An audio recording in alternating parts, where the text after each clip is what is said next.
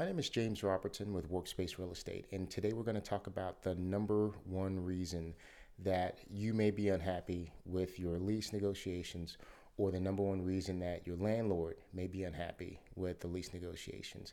And that's a term that we like to use in our industry called anchoring. I've actually heard this used in uh, even hostage negotiations um, or, or many different type of negotiations. But, but the term anchoring comes from a place where an individual or a business will anchor an opinion or value on a certain parameter based on their experience. So I can't tell you how many times I've seen uh, a tenant where they've been in a space and a new landlord takes over uh, for this property. They change the rents because they purchased the property at a higher price than the previous owner. So they raise rates. The tenant's not happy with it and they're automatically preparing to move. That's an example of a tenant anchoring expectations based on what has been done in the past. An example of a landlord anchoring expectations could be where a tenant was taken over by a new establishment or a new entity, and the party coming in um, had negotiated different types of leases than what this particular landlord is used to. That also creates a lot of friction. If either side has certain expectations. That's another way we can say instead of anchoring is expectations. If there are expectations that are set that are substantial, and you should expect that, then you're going to have uh, an impasse. You're going to have a problem and something to negotiate through. Now, let's talk about a couple of anchors that people may have. Sometimes people have expectations on what rent should be, of course. Sometimes people have expectations on how much free rent, if any, they should get sometimes people have expectations on what the building should look like or how it should be maintained, um, how many times it should be cleaned a week, as far as the bathrooms in the lobby. These are all very strong anchors. Some of the bigger anchors I've seen besides rent have been parking. That's been huge in markets like Midtown and downtown, where you have to pay for parking or reserve parking. And one of the most significant that I've seen besides rent has been the base rent versus triple net uh, uh, rent types on deals if landlords or tenants are used to one type and the other party is used to another type, lots of friction, lots of opportunities for misunderstandings there, and lots of opportunities to kill deals that we might be able to normally do. Now, I want to say there's absolutely nothing wrong with having an anchor. I think it's should be encouraged as long as your anchor is based on the market. And that goes for the landlord as well as the tenant. The problem happens when people start having unrealistic or unreasonable expectations based on past experience, based on different markets, based on different goals that they have that are contrary to the goals of the other party. Let me be very specific.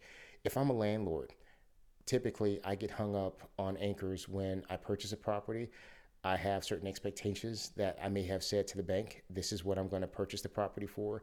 This is how I expect the property to perform over the next two, three, four years. You may have promised investors this is the leasing velocity we expect to have. These are the type of deals we expect to do. All those are, are ripe opportunities for parameters to be anchored that are not necessarily based on the market. They're based on your desires and your goals.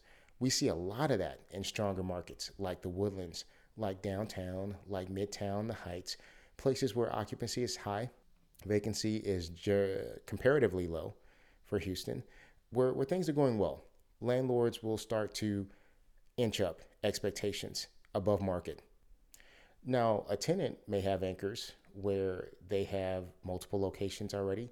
They've already been established in a certain market, they're used to that market. A big anchor for a tenant potentially is a tenant that had a relationship with a landlord um, for decades and they're used to getting a flat rate. Now all of a sudden they're dealing with a new building or a new building owner, and this guy does things totally different. Um, people naturally tend to associate the norm with what they experience over time. And when you have five years between negotiating these deals, you get very comfortable with the way that things are. I know some buildings in Midtown right now where the landlord is so comfortable with the tenants, despite what the market's doing, he's keeping rents exactly where they are. He just doesn't want to change because he's comfortable. He doesn't want to shake the boat. I've seen tenants that have allowed landlords to systematically increase rents year after year well above market because they don't even want to think about the prospects of moving. They don't want to, and which I understand.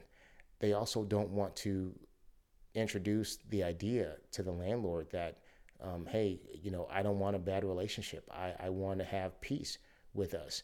So, in order to keep the peace, they're accepting above market rate increases and paying more than they should.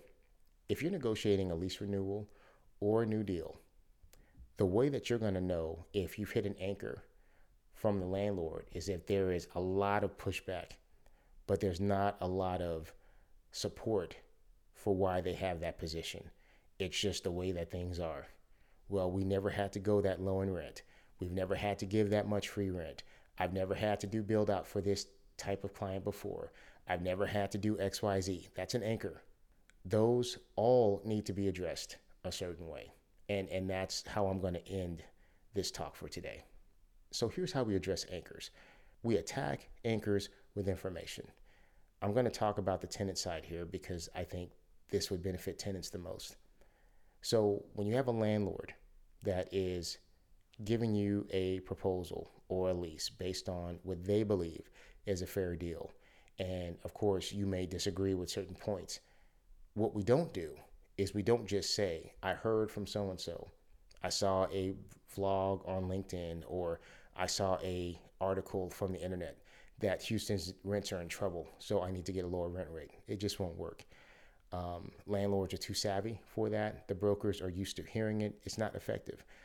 The most effective way that I've seen to defeat an anchor or to beat an expectation from a landlord is to destroy that assumption with actual data and information and a deep understanding of the market, just as well of an understanding as the landlord or even a deeper understanding. I'm going to give you a quick story to show you how that works. So I had a deal where um, the landlord had set assumptions that were well above market because they purchased the property above the price they should have purchased it. So they had to adjust rents accordingly to kind of address that mistake that they made. But they're trying to charge rents above market to the tenant who I was representing at the time. I knew as soon as we started negotiating that they didn't want to move on the rates because that was just critical to what they were doing in the marketplace. And the owner never looked at what rents were actually going for in the market. The owner only looked at what numbers he needed to hit in order to be happy on his side. Once we were able to show with data, show with comps in the marketplace, show other deals that we were working on and the parameters, not, not the exact parameters, because I don't like to do that, um, but, but show them generally this is what this market produces and giving them enough information to know that it's, it's, these are actionable opportunities. It put the landlord in a position where they had to think, okay, well, this is what I'd like to make. This is what I'd like to make. But if I push too hard here, I know they can go here, here, here, and here. So maybe I need to rethink this. The result was we ended up saving hundreds of thousands of dollars. And I'm talking about this is like a 3,000 square foot tenant. But um, the point is, is without that data and without understanding how to pull those opportunities, we wouldn't have gotten the landlord to move off of that number. It's not magic. Uh, negotiations, I, I, don't consider myself, I'm not a rocket scientist. Um, I've been doing this long enough to know that uh, when you deal with owners or deal with tenants, they're all people. And people respond to honesty, transparency, uh, experience. And when you're talking in ways to address the needs of, of your client and you're being honest to the other side on, on what's going on and why you want a win win scenario, you find that people are much more open. The key is just having the data in the first place, knowing where to cite these opportunities. Because saying to a landlord, well, this place over here is renting at this rate, that doesn't mean anything by itself. Understanding how that number ties into all of the nuances between this building and the other building make a difference. That's something that takes more experience to explain. So, to sum things up, you beat anchors with information and experience. I hope this information was helpful to you. If you like what you heard, please subscribe, and thank you so much for watching.